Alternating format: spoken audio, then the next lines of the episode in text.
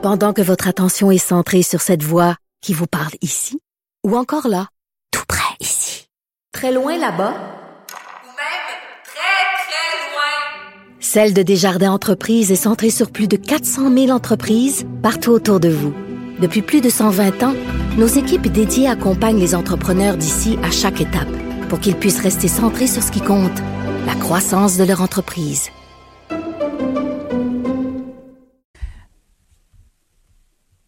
Mon Dieu, il y a des problèmes techniques ce matin. Désolée. Euh, ce matin, on apprenait euh, que c'est fini la perte de poids à tout prix.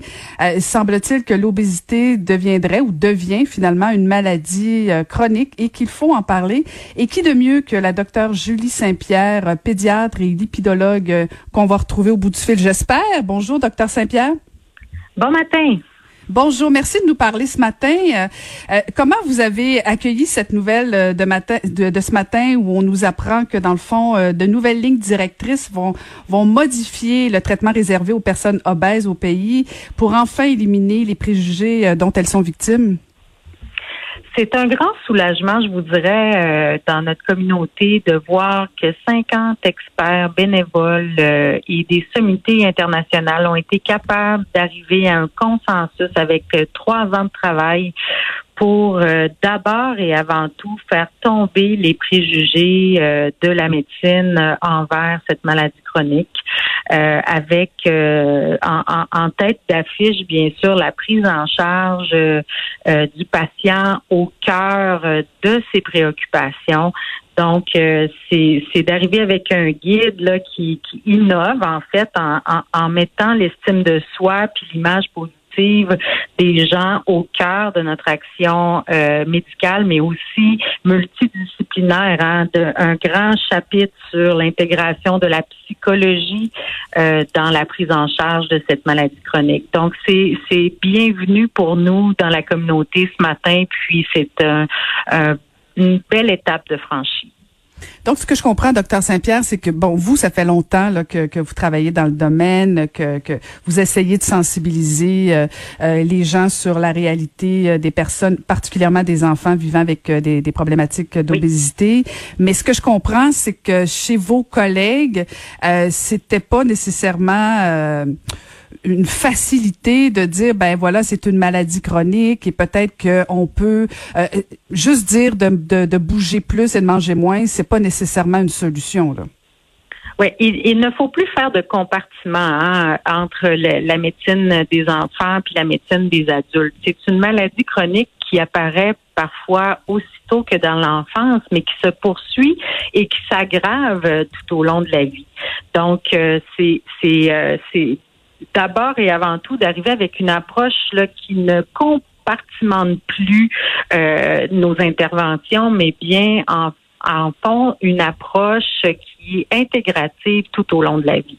Donc euh, oui, c'est important pour les parents des enfants que je vois parce que n'oublions pas un des nombreux facteurs parmi euh, oui la santé mentale, nos origines ethniques, le fait d'être enceinte ou pas, ben, il y a aussi tout l'aspect des, des, des, des composantes euh, de, de de la vie de tous les jours, nos neurohormones, l'appétit, euh, euh, tout ce qui est les facteurs importants sont intégrés maintenant dans ce guide-là et nous permettent d'avoir des, des interventions qui sont mieux ciblées.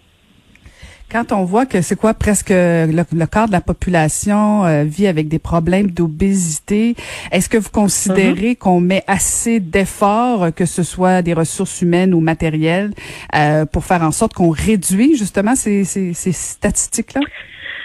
Non, puis ça, je vous dirais que le, le, le guide, au-delà de déculpabiliser la population, là, je pense que c'est un des euh, un des messages importants qu'il faut retenir. On veut déculpabiliser les gens parce qu'il y a une responsabilité sociale importante qui n'a pas été assumé dans les 30 dernières années.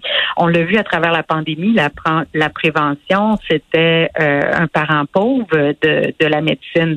Mais là, il faut se rendre compte que l'absence de prévention puis le manque d'investissement des 30 dernières années nous amène avec une maladie chronique qui a pris des proportions de pandémie, mais une pandémie qui est demeurée silencieuse et bien sûr qui a été négligée par l'ensemble des gouvernements qui, qui ont précédé. Et là, je, me permets une question, puis je, connais votre réponse, mais j'ose la poser parce que je, suis certaine que plein de gens se la posent régulièrement. Et je suis consciente que les personnes vivant avec euh, des problèmes d'obésité, c'est un drame, non seulement pour la personne, mais souvent pour la famille.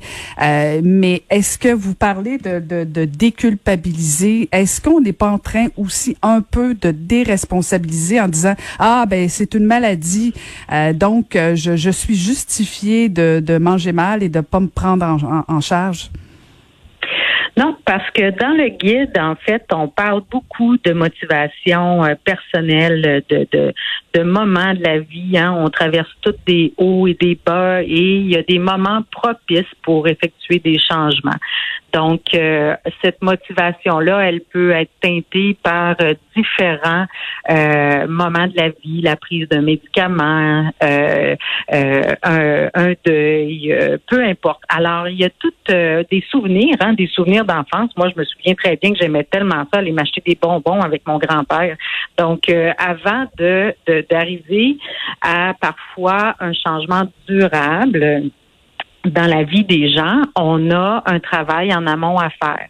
Puis non, au contraire, on ne je pense pas qu'on déresponsabilise euh, euh, de, cette façon-là. Au contraire, on dit aux gens, vous êtes au cœur de nos préoccupations. On veut travailler avec vous selon euh, le l'étape où vous êtes rendu dans le fond dans votre vie. Hein.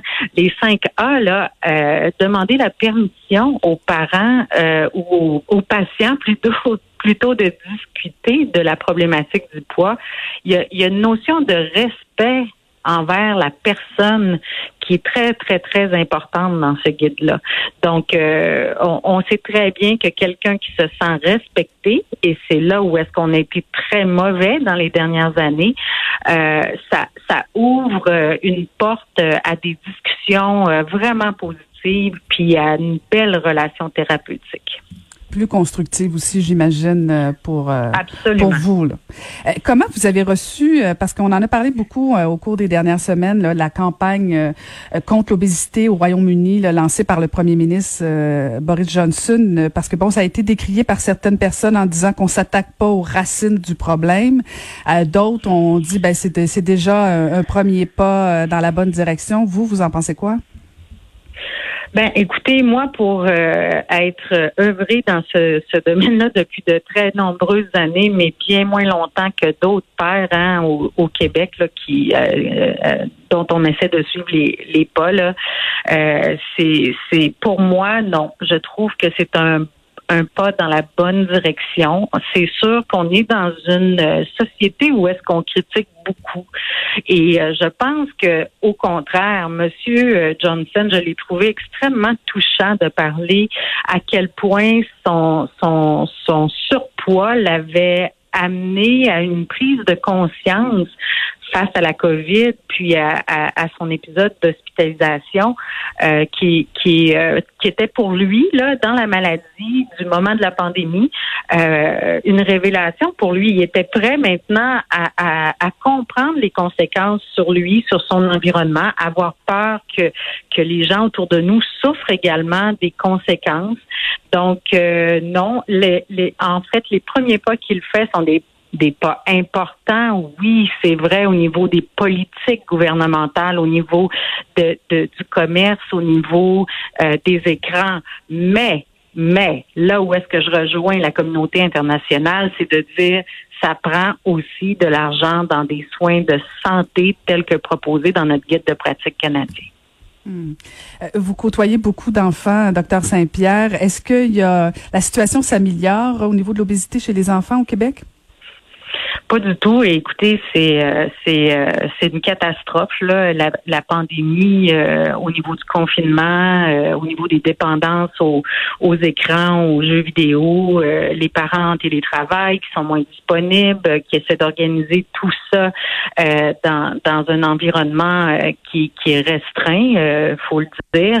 Le déconfinement s'est fait en partie c'est certain, mais les enfants, eux, ont développé euh, des, difficultés que l'on va devoir adresser. Et, je voudrais que tous les jours, en ce moment, du lundi au vendredi, de 8 heures à 5 heures, je reçois des jeunes, des parents qui sont découragés de la situation, qui, qui ont eu de la difficulté par moment même à, retrouver des aliments sains, euh, à, à, pouvoir aller prendre l'air dehors parce que il faut pas oublier, là, il y a eu des conséquences psychologiques euh, désastreuses, là, des peurs. J'ai encore des gens qui n'osent pas sortir de la maison et que je dois euh, rencontrer par télémédecine. Donc, euh, ces enfants-là sont, sont, sont bien sûr très à risque de développer des complications dans les prochaines années. On parle beaucoup justement de la rentrée scolaire, docteur Saint-Pierre, et on parle, euh, bon, bien sûr, euh, du volet euh, scolaire, apprentissage, mais on oublie souvent tout le côté, là, la récréation, le volet éducation physique ou le fait de bouger, de se déplacer, de se rendre à l'école. Est-ce que, est-ce que au niveau du gouvernement du Québec, le ministère de l'Éducation, vous sentez qu'il y a quand même une, écoute pour ça, une, une oreille attentive ou pas vraiment? Ben, écoutez, moi de mon côté, euh, je veux dire, je suis une simple pédiatre dans mon bureau. Là, je représente quand même euh, les pédiatres au niveau du Québec euh, pour ce qui est de la composante des saines habitudes de, vie. Et non, moi de, de mon côté, je, n'ai pas parler avec ces gens-là. Euh, par contre, je peux vous dire que les experts de notre côté, euh, on, est bien certain que les enfants doivent bouger davantage. C'est sûr que moi, d'emblée, d'entrée de jeu, les enfants doivent ne, doivent plus bouger deux heures à gauche et à droite dans la semaine à l'école. Ils doivent bouger à, à mon avis d'expert, au moins deux heures par jour en jeu libre et en éducation physique, ça c'est clair. C'est un, c'est un élément. L'activité physique, c'est essentiel à, à la réussite scolaire, au sommeil des enfants, à plein de déterminants euh, autres euh, qui est dans l'environnement global sain de l'enfant. Donc, euh, j'anticipe un peu euh, négativement, mais j'espère que oui, euh, il reste encore un peu de temps et que les autorités sauront se retourner rapidement là, sur leur siège et incorporer de telles recommandations. C'est clair qu'on accuse un retard à ce niveau-là. Merci infiniment de nous avoir parlé. Je rappelle que vous êtes porte-parole et conseillère scientifique du CA de la clinique Approche 180, pédiatre et lipidologue. Merci infiniment, docteur Saint-Pierre, de nous avoir parlé. Merci à vous. Au revoir.